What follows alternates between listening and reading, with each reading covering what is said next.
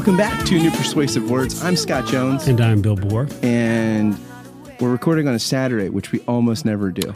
Yeah, we usually take a Shabbat away from each other. Exactly, but, you uh, needed my comfort because you were you just wrestled with a 14 four, foot. we put up a 14 foot Christmas tree in front of our church. Uh, the best plan, laid plans of mice and men, but we we've got it up. We got her up.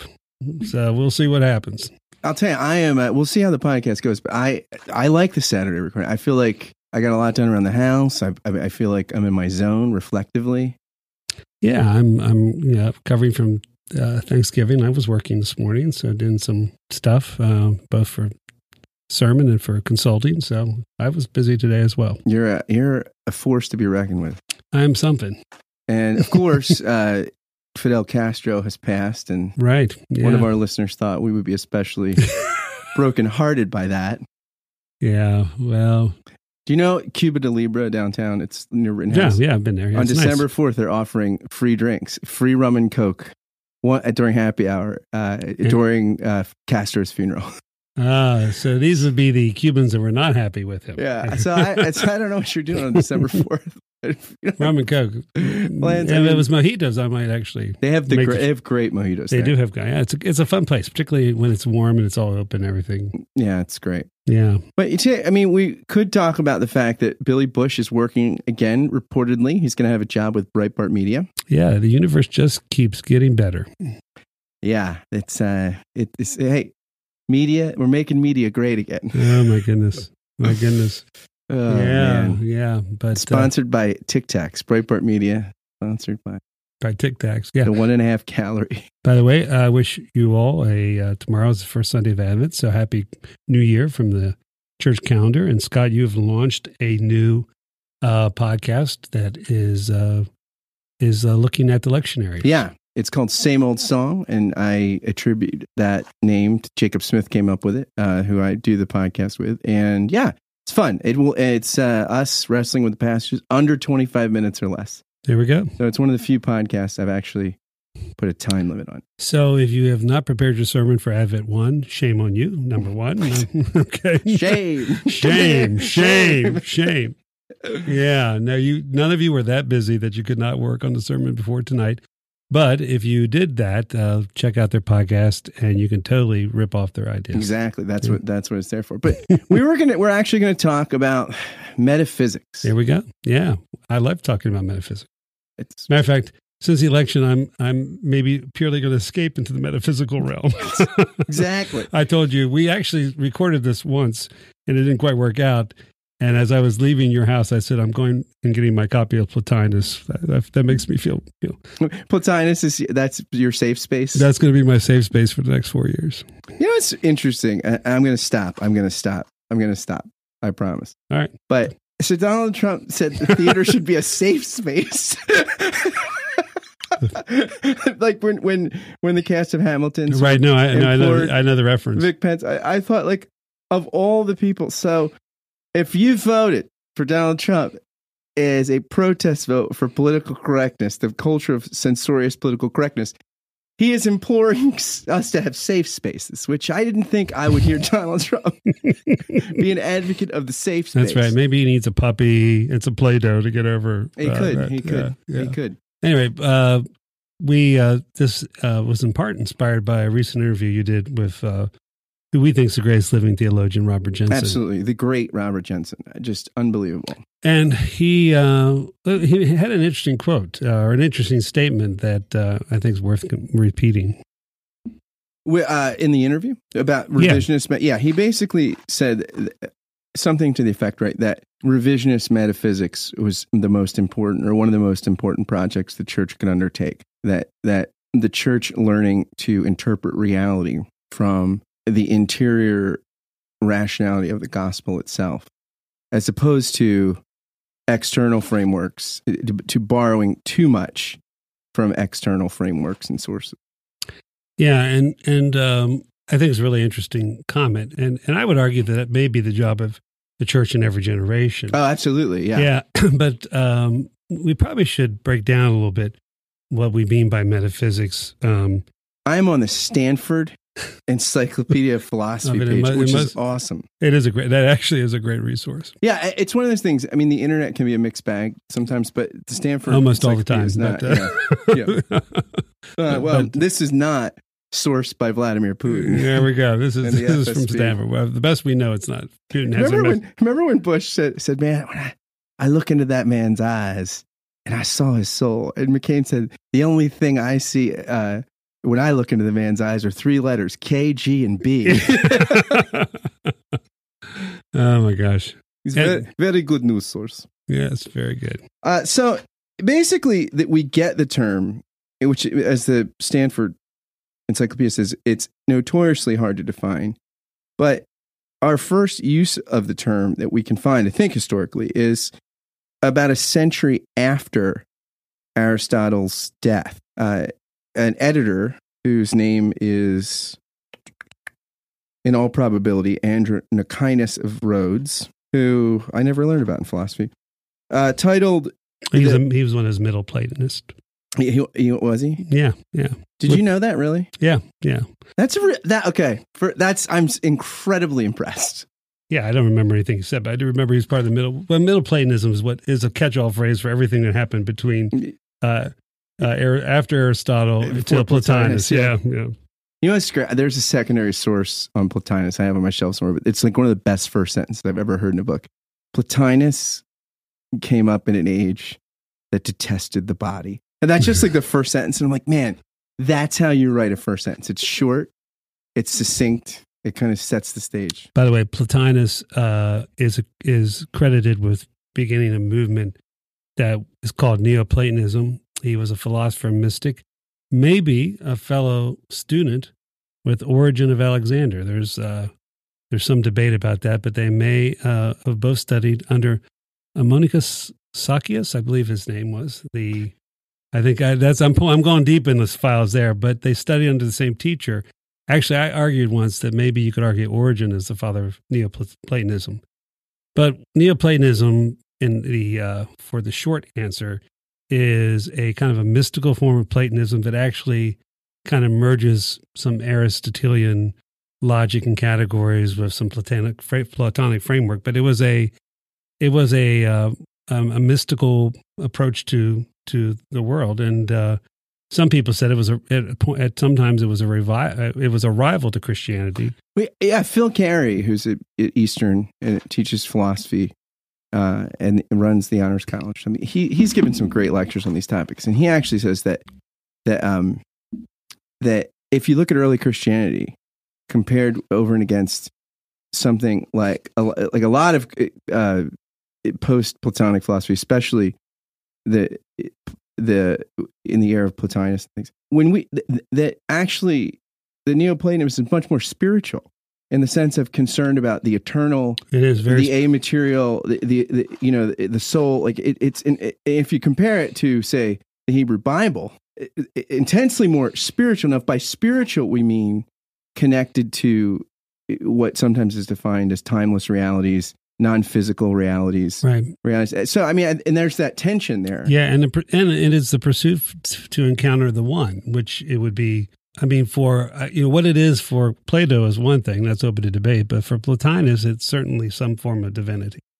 Oh, Um, absolutely. Now, you know, one of the things uh, it might be helpful again, where we've But, already hey, jumped into this. Can I just give my Aristotle? yeah, give your give your metaph- so basically what what Androchinus did is he took the the last the, the, the four names for the branch of philosophy that he said is metaphysics uh, aristotle called first philosophy first science wisdom uh, and theology.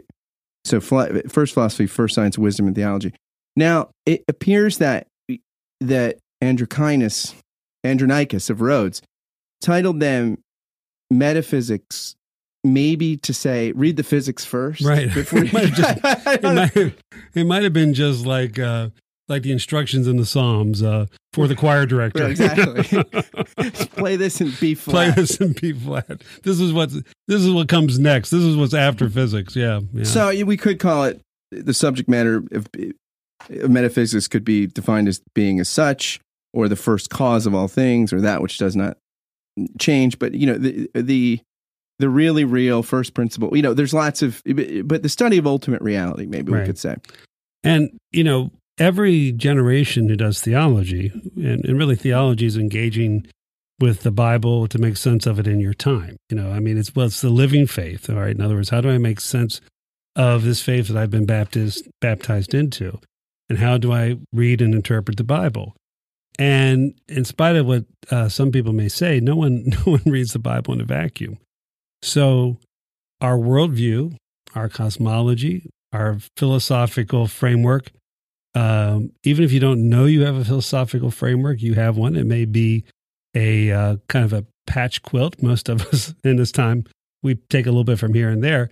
But nonetheless, we don't read the Bible in uh, a vacuum. We, we bring different kind of philosophical uh, worldviews to the text.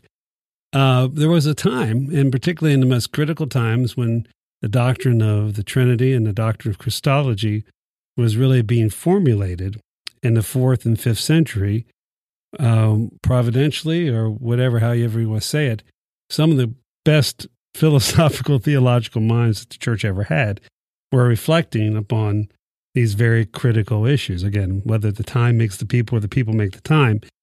And uh, the language of, of Platonic philosophy, late Platonic philosophy, Neoplatonic philosophy had a had an influence, a strong influence in the way the Cappadocian Fathers, who were the people that ultimately champion, championed Athanasius's view of the Trinity, which is what we have in the Nicene Creed, and uh, Augustine, who's really the father of not only Western Christianity, but one could strongly argue that Western civilization is formed uh, through the baptized Platonism of Augustine.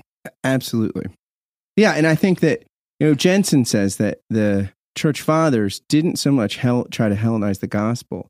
What they tried to do was baptize or Christianize the antecedent religious impulses that was in the theology or philosophical theology of uh, Plato, Aristotle, and who followed. I mean, the, the, one of the things that's important to note, I think, is that that that sort of Greco-Roman philosophy was theological, intensely theological. Yeah, I mean, the, the interesting, particularly from the middle, middle Platonic period, which is the period in which Christianity is born, uh, up through late antiquity, philosophy was religious. Yes. Oh, absolutely. Yeah. absolutely. Yeah. Yeah. Absolutely. No.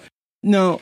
The I always think about the pre-Socratic. If you're Socrates, you've made it because there's a group of people that are pre you and and- post, and, post, post you. Yeah, I mean that's. But I mean, for the folks coming in the wake of Socrates and after, both before and after, you, you could rightly call them demythologizers in the sense of Yes. the excesses of the mythology that was going on be you know with centered around the homeric deities which in our first take we called humans behaving badly with Right. really cool superpowers That's like, right. like Uh, oftentimes the gods are worse than human beings they, Right. they're sort of like well it's, it's They're like us the- exaggerated. So they have all everything we have in excess. is it, is it the myth of Glycon or whatever in the Republic where they're talking about what would you do if you get the invisible ring and it's what the invisible man is based on? You'd become this tyrannical person and you Right. become right. So, like on some level, it's the, the, the, the Homeric deities seem to be what happens when you get the ring, except not just becoming invisible, you get all sorts of other cool superpowers. But the the Greco-Roman philosophical tradition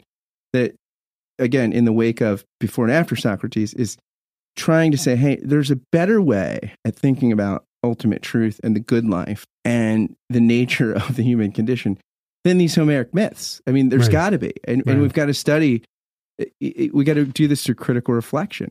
And I think what the early church fathers had in common with, with the, that philosoph- philosophical tradition was the revulsion at pagan deities, which were Right. primitive, uh, didn't inspire any forms of the good life, either Right. ethically or intellectually. And so th- th- that's where I think where the symbiotic relationship Right. You may, you may say it already happened in Judaism. I mean, in, in many ways, the, the rabbinic method is a Socratic method. And why Judaism was attractive to many people in the Common Era or the you know the first century uh, and the century in which Christianity is born was because they seemed to, from antiquity, get to the one God. I mean, one can argue that polytheism is really somewhere underneath all that polytheism. There's a monism or there's a there's a single deity, and in the ancient world, uh, antiquity was respected. So, uh, new and improved was not an, was not attractive. You know, old and proven was, and the fact that from antiquity, from or from you know pre-Socratic history or pre-Homeric history, the Jews had believed in one God. It, there was this kind of this amazing convergence uh, that that really was a wonderful hotbed for the birth of the Christian faith. Yeah, and I think that one thing Judaism has in common, right, with eh, Platonic traditions is there's a creator create uh, there's a creator creation distinction to some yes, you know to, to a stronger degree. degree in Judaism probably than at least later Judaism than you find but but it's there like well it's you know it it's not there in a in a metaphysical way but in the, the prohibition against idolatry from the beginning you can see once Judaism encounters Hellenism, uh, then you can see it, it, really is a natural marriage. And, and the genderlessness of the God of Israel. Yes. That, there's not, the, the, creation is not from he and his consort. In spite of the King James Version. Exactly. Yeah. the, yeah. yeah. So, anyways, so, uh, kind so of to, to all that by way of uh, prologue. Pro, yeah. And so, the, so I think it's helpful, um, as even way as you're listening to this, metaphysics can be seen as the worldview, the philosophical worldview one brings to the biblical text and the Christian faith. Yeah, what you think is really real. So what why is so that's having done that definition and jumped all over historically. By the way, I think what Augustine and the Cappadocians do for Plato, what Aquinas did for Aristotle, uh, Jonathan Edwards did for Locke. Oh, absolutely. Oh, absolutely. But but the trouble is, yeah. the the philosophical was changing so much. I think if Jonathan Edwards, if it been a, if time had been a little slower, if if philosophical progress had moved a little slower, Jonathan Edwards, we might include him in in the pantheon there of of people who took philosophical the philosophical concepts of their time. And again, you have to understand Thomas Aquinas in the you know 13th century is dealing with the revival of Aristotle, the Aristotle that's been which was declared heretical. I mean, like, I mean, it was it, people saw because part of the reason it was declared heretical was Aristotle thought unless you could define something with limits, you can't study its being. Like, if something had it was infinite, you right. couldn't discuss. So, you had to talk about the first mover, first cause. You, you had to have you had to be able to circumscribe. No, I mean much bigger than anything in reality. But if if you that's the problem. If you make that move with Aristotle, everybody thought, well, then theology's done because it, it means you can't really have knowledge of an infinite being. Or the other thing that they got in trouble with is they they sometimes some parts of Aristotle talks about the eternal that the uh, the eternal eternal nature of history time. Oh yeah, because creation is not right, is right. not so it's kind of it's ongoing, ongoing. But uh, it was funny in the uh, 13th century as see what happened what the Islamic world had had from from you know the sixth and seventh century. Western Europe just rediscovered you know bits and pieces in the 11th and 12th centuries and 13th centuries, and so there would be there would be years where the at the same time there'd be a papal bull that would say you can't study Aristotle, and then papal universities advertising, come here and study Aristotle. Yeah, yeah. yeah. Just, when, when, when they were considering, after they were call, calling Aquinas a heretic, and then like a century later, so right, they're considering canonizing him, and the there, there was a question about the miracles. I forget which pope said, uh, yeah, I can show you where they are. They're on every page of the Summa. yeah. Well, right, and the human, yeah, right, exactly, and and the Christian humanist, um, you know, people not just like Calvin, but others they put the they put Aristotle and Plato in heaven. Oh yeah, yeah, yeah. yeah. So and, uh, and, Zwingli put Hercules there too. I mean, yeah, so. Zwingli. There's one other reason not to reject Zwingli, but uh, one other. I mean, there's just many. Uh, but anyway, so to get back, we so metaphysics is your worldview. Uh, it has a strong philosophical history, and you know part of the critique over the years of say the Nicene Creed and the Chalcedon Creed or early Christianity or medieval Christianity that it was it was overly driven by philosophy, and that is a little bit of the rhetoric of the Reformation.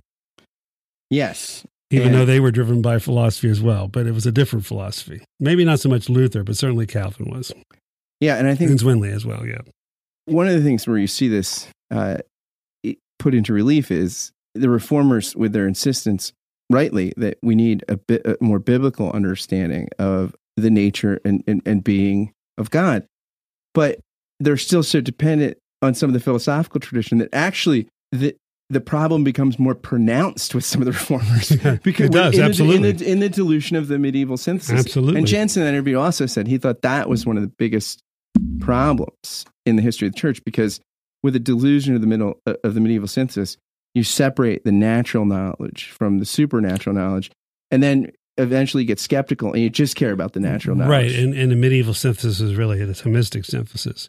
You could say after you know everybody after Thomas who didn't follow Thomas tried to undo that, and that was actually that was part of and and Martin Luther, by the way, went to the schools that were uh, known for, for instance, the theology that tried to de- that took away that synthesis. So you have this radically independent God. Matter of fact, I think Calvinist, extreme Calvinist, keeps the late medieval God, and that the uh, late medieval God is so independent and so free that if tomorrow God decided that good was evil, God could do that. Yeah, is, is that kind of like extreme nominalism? Yeah. And and that actually, I mean, that's the worldview of Zwingli. And then one could argue maybe Calvin a little bit as well.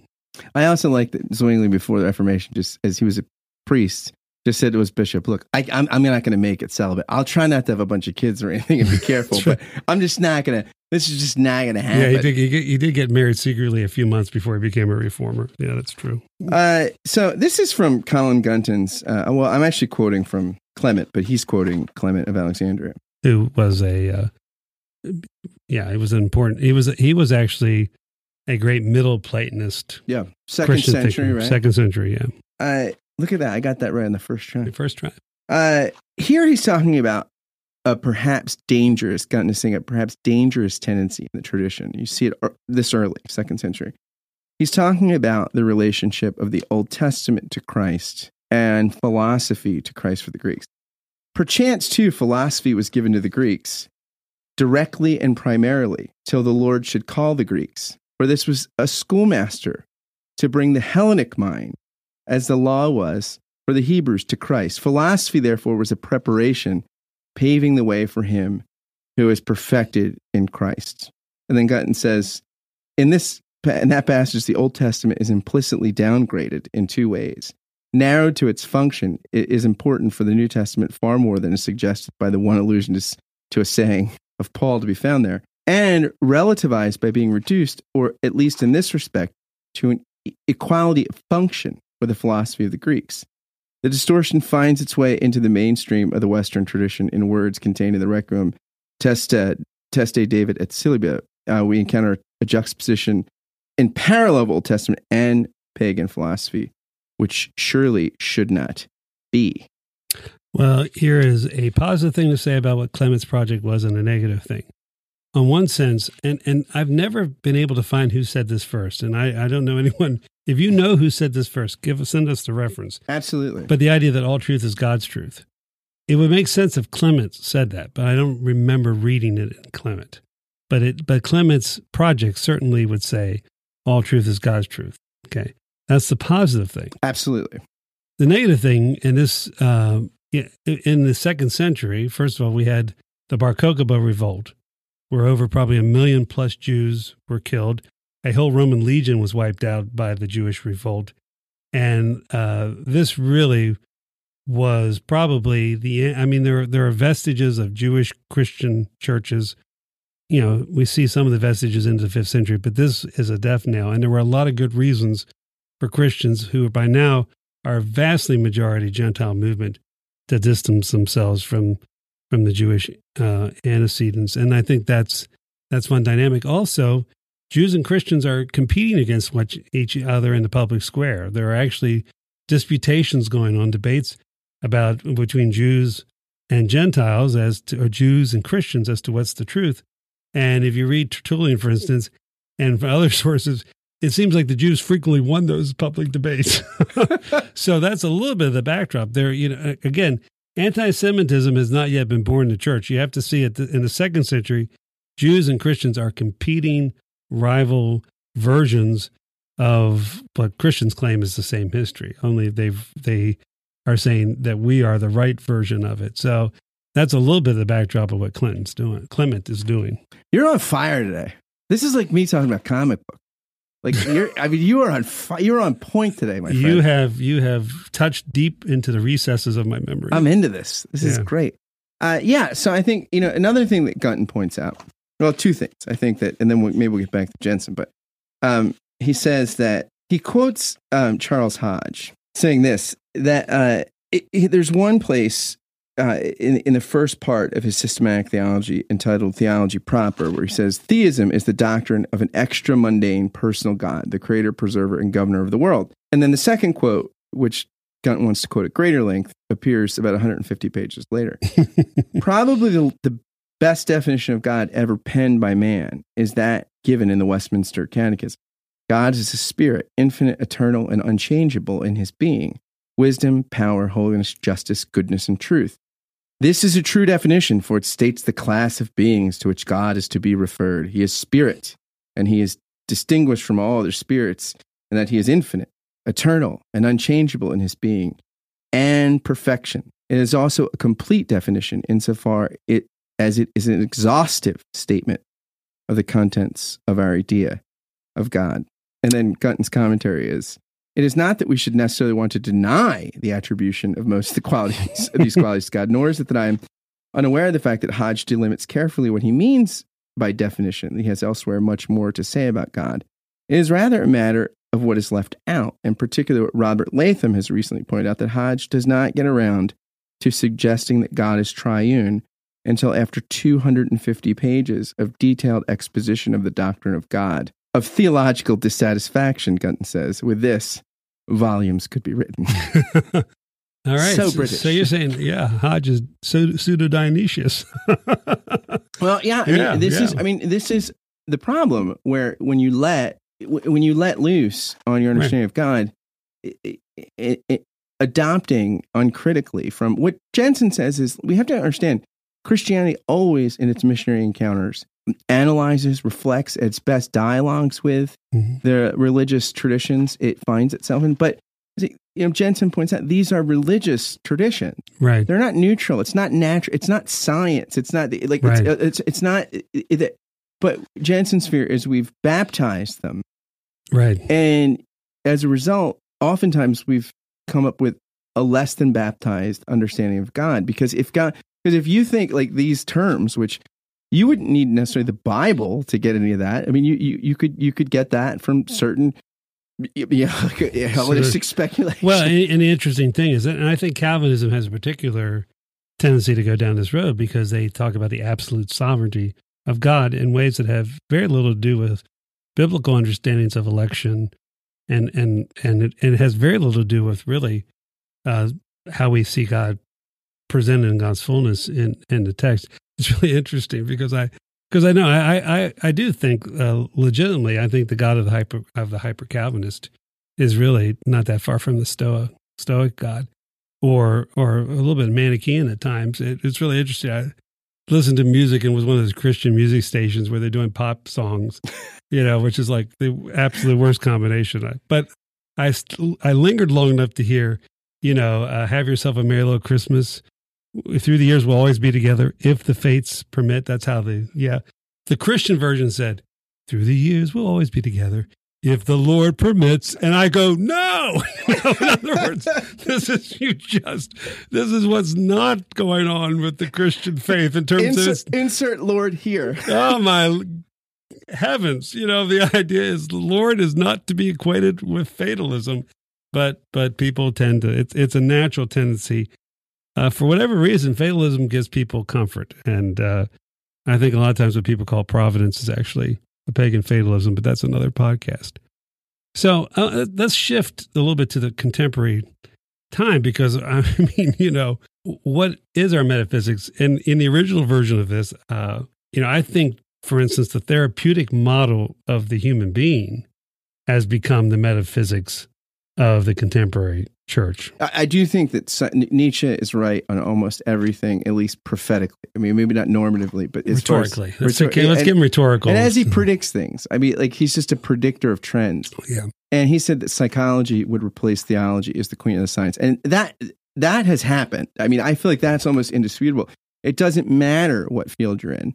Like if you're in evolutionary biology, you're talking right. about so psychology. It doesn't matter. Right. If you're in philosophy, it doesn't matter. If you're in history, Every, and, and I mean, and I'm not necessarily saying it's the worst thing in the world, but it just is the case. I, I think that, that that psychology is so much of how we transact, right? And self understanding and understanding of others, I mean, hands down. When I, you know, when I was trying to teach worldview, or at least philosophy, trying to give people intro metaphysics, you know, and in my church history classes, because uh, most people don't have a background in this, and that's that's unfortunate because you really you, you kind of need to know some philosophy to do theology, like a lot of philosophy. And you had the benefit of studying with Diogenes Allen at Princeton, I did, who was yeah. the one of the greats at this, yes, at, this at, at, at, building a bridge, right, and creating the relationship and, necessary, and, also being a church historian, you just to make sense of it. I mean, I had to, I had to backfill my philosophy heavy duty when I was in seminary and, and in, in my doctoral work. But um, in my with my students, I used to say, okay, how many of you think that God wants you to have a good self image. And everybody would raise their hand. Okay. And then I would say, and this is a Baptist seminary, at least it's kind of, it was affiliated with the Baptist, American Baptist. Baptist ish. Ish, yeah, emphasis on ish. But I would say, and then I would say, okay, where in the Bible does it teach that? And of course, nobody could come up with a Bible verse, but we have the psychological idea of what it means to be well. I mean, in other words, we've replaced shalom, you know, if you would, the Hebrew idea that some of the early church seems to hold on to, with this idea of self actualization, of feeling good about yourself. You know, the, the, the 20th century, which has, you know, been brought into the 21st century model of what psychological health is, is really the new metaphysics. Uh, I was a psychology major undergraduate and did some graduate stuff in as well. The good news is that that kind of is coherent. You know, when you know so much so much of what we get in preaching across the country is you know therapeutic in its approach. The good news is that's where people are. The bad news is uh, there are volumes written of every psychological theory theory that disproves the theory, and so uh, matter of fact, psycho- you know, serious psychology people are trying to become neuropsychologists. You know, they're trying to study the brain because they want to become more science. There's a reason in most universities, the psychology department was put in the buildings where the religion department used to be. They're not the best buildings on campus because it is a it is a it is a, there is it is a pseudoscience at best unless you're dealing with the pure neurological brain stuff. Uh, that's what it is at best, and uh, the same weaknesses that it has as a science or an approach to life gets carried into all those preachers and theologies that try to merge the two things. Or, or more positively, we could say it, that it's it, it might resemble philosophy more than it resembles hard sciences, which doesn't mean it's it's not efficacious or helpful. But no. but, but it doesn't mean that it, it's different than an experiment that is repeated with a with a super collider. right. Well, I would just just like my study of philosophy has been greatly helpful in my own theological formation. My background in psychology has been grateful, very helpful in the kind of spiritual direction and counseling I've done over the years in a wide range of areas as a pastor. So I don't, I, I, I'm thankful for the major, but I have a strong sense of the limitations of the discipline. Well, let, let me let me uh, get, throw in a little more Jenson you know, as we begin to wind down. It's a long podcast. That's all right. I mean, I, I, well, yeah, I think it's, uh, it fits the subject matter. uh, here's a statement from Jenson on Karl Barth. Barth did not declare independence from the philosophers because philosophy is something so different from theology that it must be kept at arm's length. His reason was exactly the opposite. He refused to depend on the official philosophers because what they offered to do for him, he thought he should do for himself in conversation with them when that seemed likely to help. The Kirchliche Dogmatik, or the Church Dogmatics, is an enormous attempt to interpret all reality by the fact of Christ. Indeed, it can be read as the first truly major system of Western metaphysics since the collapse of Hegelianism. Wow. I, I yeah, I mean, I think that that's insightful. Right, and I, and I think theology at its best has always been Christocentric.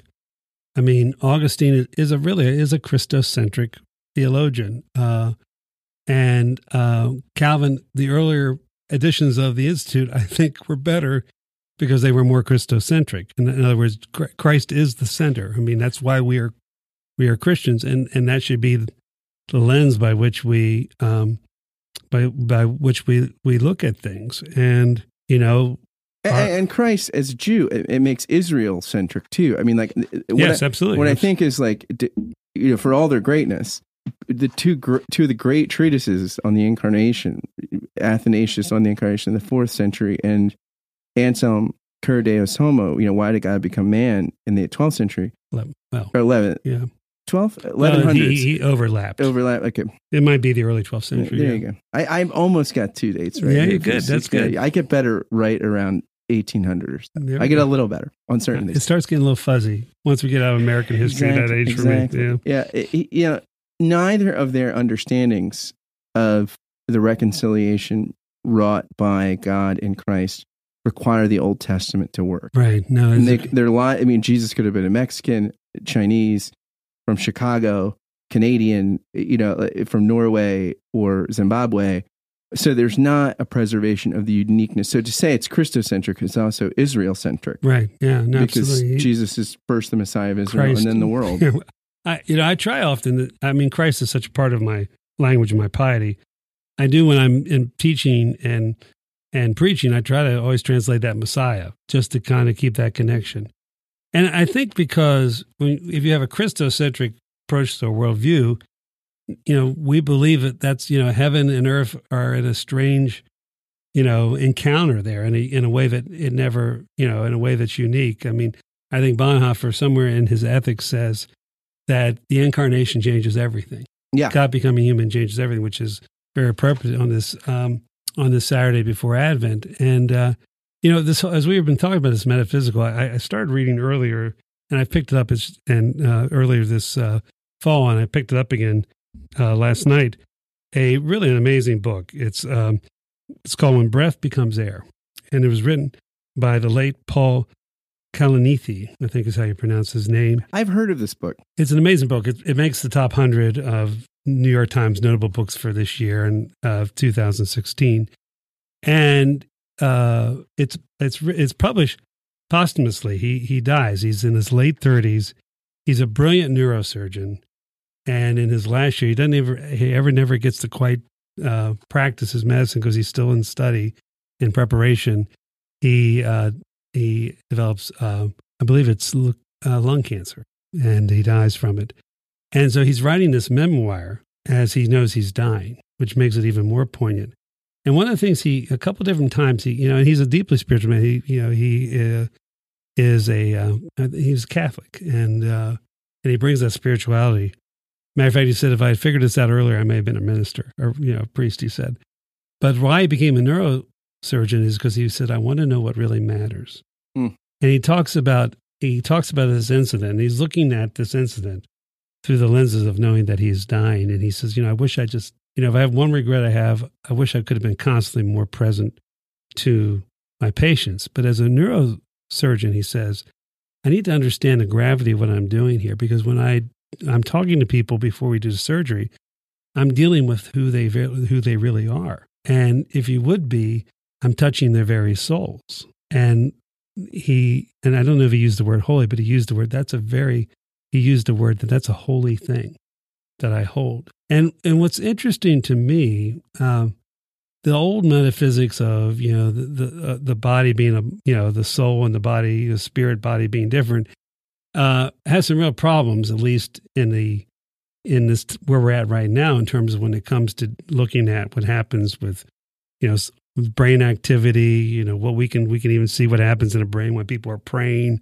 or meditating. So we're learning more uh, about what it really makes us to be human. What we there's there's on one level what makes us human, our personality, what we used to call our soul, is in, is one part electrical, you know electrical transmissions that are going on within the gray matter of it's a physiological it is a, it is a material process now what's beautiful about this book is i think you know and i would encourage it because i think he he he is approaching this highly specialized uh, physical science from what i would call a metaphysical approach. He's not reducing. In other words just because he know and he you know he knew what makes people tick. He knew what part of the brain what things were going to happen.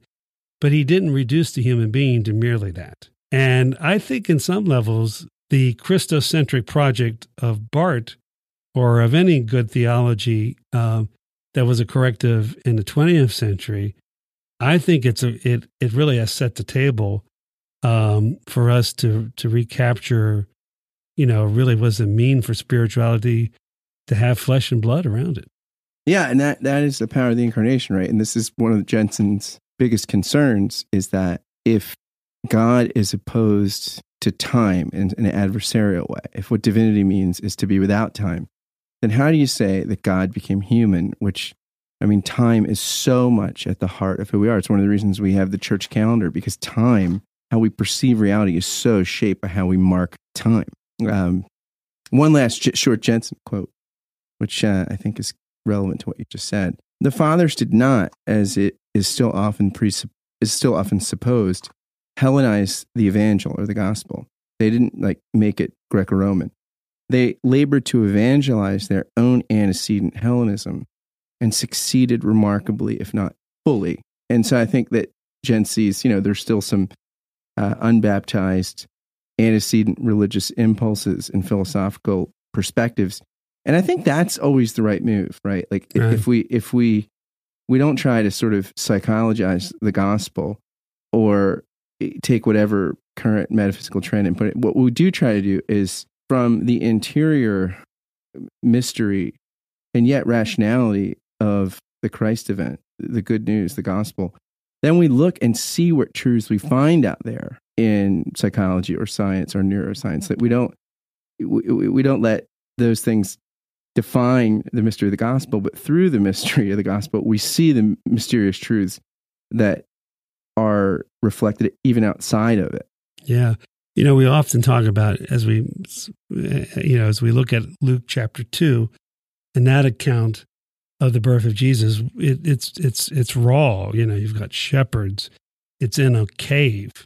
Uh, you you have a young woman giving birth, uh, surrounded by you know the cold and and it's a very it's and it's you know he puts it in historical context and reigns and things like that and it, it's a it, and it's we romanticize it but it's a it's a messy entering of god into history i would argue on a metaphysical level when the writer of john you know says the logos became flesh um, it's hard to know you can't know his intent but because that word is so loaded and because I think of the underlying sophistication of the thought in John's gospel, uh, the Greek is primitive, but the thinking is is is profound.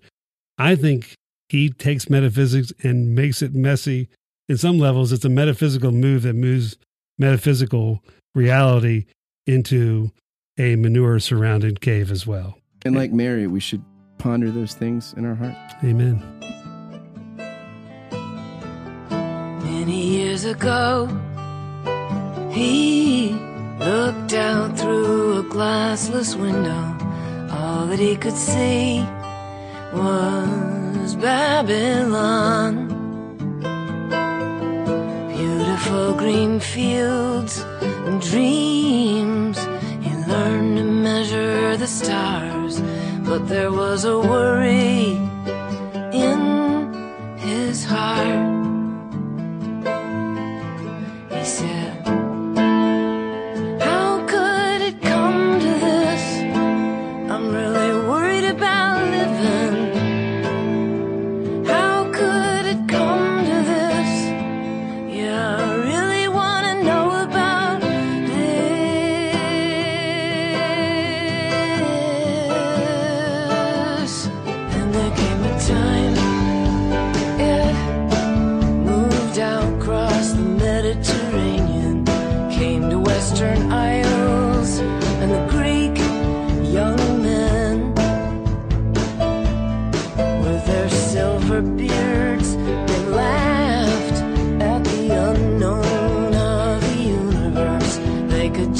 said